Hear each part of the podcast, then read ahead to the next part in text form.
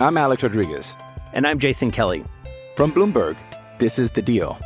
Each week, you'll hear us in conversation with business icons. This show will explore deal-making across sports, media, and entertainment.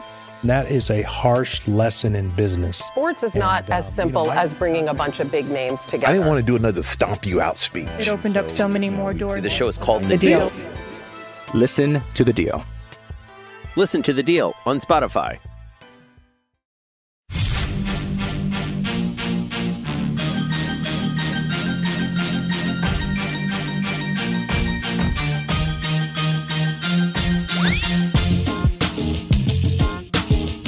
Instant Reaction Podcast, HawkeyeNation.com. Andrew Downs here with you on a tough night here in the state of Iowa. Man, that's disappointing on a lot of levels, that game is for the Hawkeyes.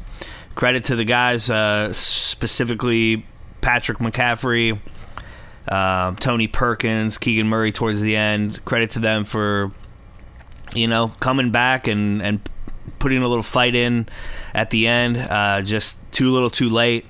And, you know, these seasons are roller coasters of emotion. And so I'm riding that downhill slope right now after this game. And I don't feel good about this team. I don't feel good about this season right now. So that's just some context here where I may, you know, sound a little hyperbolic at times when I say things like too little too late in the game and maybe too little too late in this season. Obviously, there's a lot of opportunities left. We'll go through the schedule here coming up, but this was a killer, man. This was a game that you certainly wasn't a must win, but now puts a lot of pressure on these next couple of games and the rest of this season, because Iowa, with the resume that they've put together this season, the abysmal level of opponent in the non-conference, the inability to notch a signature win in conference, you're not leaving yourself any leeway. You know, you're not going to get any favors from a committee or anything like that if you don't force their hand a little bit here by winning some of these games, and you can't let games like this slip away. Not that this wasn't a quad one win or anything like that for the Hawkeyes, or it wouldn't have been, but you can't let games like this slip away. You can't let games where you're at home, where you have a halftime lead, where you hold Hunter Dickinson, who's a matchup night for the Hawkeyes, to just 14 points on 5 of 11 shooting. You kept him in check. That's what you needed to do. Unfortunately, Diabate, you couldn't keep in check at all. Dude had 28 points, 12 of 15 shooting, and he just torched the Hawkeyes. You pair that with just lack of discipline, some missed easy baskets, 3 or 4 missed dunks, a lot of missed free throws, a lot of missed opportunities at the rim, point-blank opportunities, and you put all that together, and that equals a loss, and that's a tough loss for the Hawkeyes, man. This was a game that, again, I wouldn't have called this a must-win. I'm not going to call it a must-win, but it certainly would have been nice to have, and it was there for the taking. And Iowa's effort in the second half, you know, other than those last few minutes where the Hawks had some fight left in them and came back and made it a game, but for much of the second half, the effort was just not there. Some of it was officiating and lack of calls that wasn't great. Some of it was Keegan Murray cramping up. I don't know how that happens at this point in the season, but nonetheless, some of it was that. A lot of it is just, you know, you miss 7 free throws and you lose by a couple.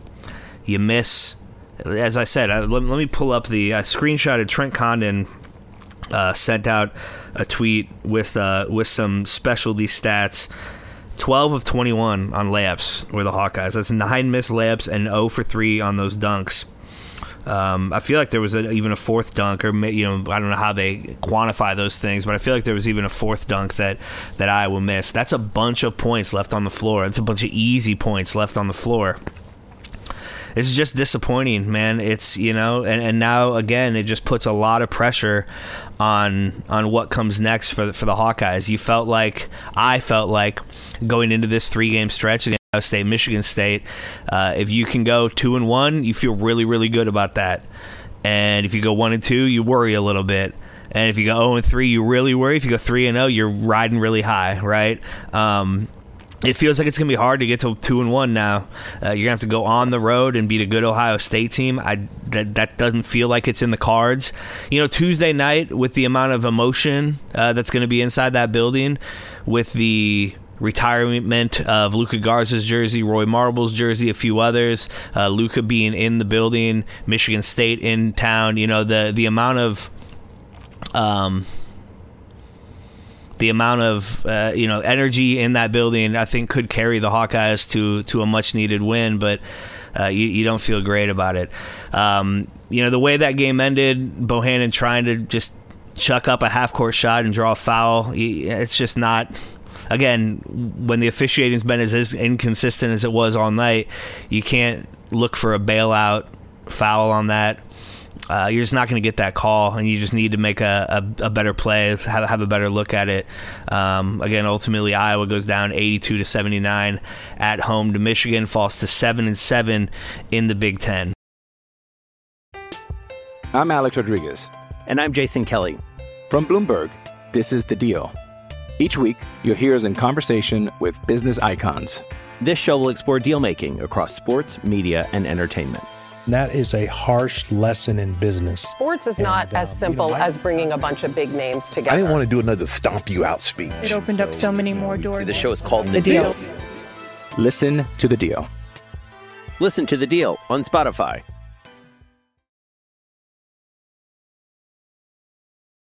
Go through the box score here quickly. Some of the stats. Keegan Murray, 23 points, 7 rebounds, 4 blocks, but 4 of 9 from the free throw line. That's a killer. 1 of 4 from 3-point line. One of those late that really felt like it was had a shot to go in and tie the game. Just didn't make it. And he cramped up a little bit. Had some problems there. I don't know how that happens this late in the season to a player like that, but. You know, it is what it is. Yeah, I think I said it was 82-79 was the final score, 84-79 after those couple of free throws that Michigan hit late. Anyway, just wanted to correct myself there. Patrick McCaffrey had 13 points on 6 of 11 shooting, 5 rebounds. Filip Rebraca, 12 points on 5 of 9 shooting. He had 6 rebounds and 3 assists. A decent game for Filip Rebraca. Tony Perkins, 4 points on 4 shots. And Jordan Bohannon, just 11 points. Came back to earth, did Jordan Bohannon there. He had 5 free throws, but just 2 of 5 from 3, including the, you know, prayer, I guess, whatever that was at the end of regulation or at the end of the game. Chris Murray fouled out with 8 points, 3 of 7 from the field, 1 steal. The bench didn't provide a lot. Toussaint had a couple of points. Sanford had 2 points. Eulis had 4 on 2 of 3 shooting. Connor McCaffrey played quite a bit, had 4 assists, 4 rebounds, that great baseball pass. I do think he's the best baseball, you know, full court passer in the country. But, you know, ultimately not a whole lot of production off the bench did the Hawkeyes get. Looking at the team stats here, Iowa shot 44% from the field, so that offensive resurgence that we saw the last 3 games really went away. 4 of 18 from 3-point land, 22% is just, that's awful. You're not going to win games like that, especially on your home court. And then 65% from the free throw line. You leave 7 points at the line and you lose by 5. You got to clean that up, man. You're not a good enough team to miss the makeables. You're not a good enough team to miss a bunch of layups. You're not a good enough team to not shoot well from the line. Iowa got out-rebounded by just 3. That's a good number, man. That's where you wanted to be against a Michigan team that could present some matchup problems. 16 assists had the Hawkeyes, 3 steals, 5 blocks, and then 11 turnovers. A lot of those in the first half. They had a rough first half when it came to turnovers. Clean that up a bit in the second half, but ultimately it just wasn't enough, and the Hawkeyes just put themselves in a real tough position. So again, now looking ahead, these next 2 games, you feel like you feel like you need them almost, right? You're 7-7 in the Big Ten. You're starting to slip down the seed line of the NCAA tournament if you don't notch some of these big wins. You feel good about getting the game at Nebraska. You feel good about getting the home game against Northwestern. I felt like you needed to split these Michigan State home games. Now you've lost one, so now that makes that Michigan State game a must win. You need to win 2 at home and 1 at Nebraska to get to 10-10 in the league. You get there, you're in the tournament, but not with a very good seed. And the odds of advancing beyond the first round, which is obviously the stated goal and has been for 2 damn decades in this program, you're not going to advance very far if you're a 10 seed. You're not going to advance very far if you have to play a play-in game. Just isn't likely, especially not with a team like this where they can really be hot and cold. And if Keegan Murray is the only guy scoring on a given night, really against anybody, you're going to be in trouble. So now this makes this Ohio State game at 1:30 Saturday afternoon a huge game. Makes that Michigan State game next Tuesday a huge game. You just have lost all of your margin for error at this point. You wrap up going to Michigan, you don't feel good about that. Going to Illinois, you really don't feel good about that on a Sunday, the final Sunday of the season, on a senior day for a good Illinois team. You'll likely win at Nebraska. You'll likely beat Northwestern at home, but do you feel confident that you're going to get 3 more wins if you're the Hawkeyes right now? I don't.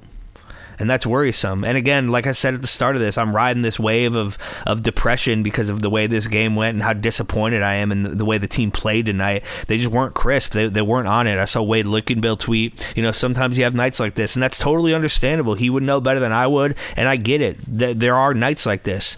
You can't afford to have them in the middle of February in must-win games. Not a must-win game, but you know what I'm saying. You can't afford to have off nights on games that are there for the taking, where you have a halftime lead, where you hold their star under his season average, where you kind of make up for those matchup nightmares, and then you just can't put the game away. You hit your free throws, you win. You make dunks, you win. You make layups, you win. You don't, you lose. And now you're 7-7 in the Big Ten. Final 6 games loom large. You can't collapse here. You can't have a fade. You can't miss the tournament. I know coming into the season, the expectation, I think the hope was play yourself to the bubble, play yourself into the tournament. That's the hope. Well, now this team has gotten to this point, and you just need to, now missing the tournament would be a disaster. And I didn't feel like a tournament team for much of the second half. Again, credit to the guys who pushed hard, who stayed in it. Credit to the Carver crowd who got loud there at the end. But that was too little too late. And that game slipped away. You can't let the season slip away. You need to go to Ohio State and win this game. And that's a tall task. That's a big ask. You got to go do it.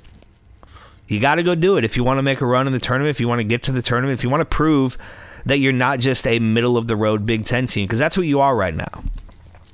You beat up on the bad teams, and that's great. Iowa did what it should have to the last 3 teams in beating the absolute crap out of Minnesota, Maryland, and Nebraska. Really from halftime against Minnesota, the next 5 halves, Iowa looked really good. It's easy to look good against bad teams. How do you look against good teams? Well, they haven't looked good against good teams, and now they're not looking good against decent teams. Michigan's not a great team. That's a good team. That's a maybe tournament team. That might be a team that's kind of peaking at the right time and going to hit a streak here, but they haven't as of yet. That's not a good loss for the Hawkeyes on their home court. That is not a good loss. It's not a bad loss. I would still say Iowa doesn't have a bad loss, and it wouldn't have been a signature win, but that's not a good loss. And now you just put yourself in a really tough spot. You got to go to Ohio State and win that game. You got to come home and beat Michigan State. Do those things, prove that you belong, prove that you're better than you looked in the second half tonight, and let's go. Congrats to Keegan Murray. He became the program's all-time leading scorer as a sophomore. I know that's kind of one of those like roundabout stats, but no sophomore has scored more points in a season than Keegan Murray scored tonight. Not tonight, this season. Should have scored more tonight. This is a tough one, man. I don't feel good about this. I'm gonna wrap this up. I'm gonna drown in my sorrows a little bit, sleep this one off, and see how I feel tomorrow. We'll have this game covered from every angle, as we do every game at HawkeyeNation.com. Check out Rob Howe and everything he's got going on there. And I'll be back with you, win or lose, come Saturday afternoon. Which is now just a huge game for this program right now, for this team, for this season. That's about all I got, guys. I hope you have a good night. Thank you so much for listening, and go Hawks.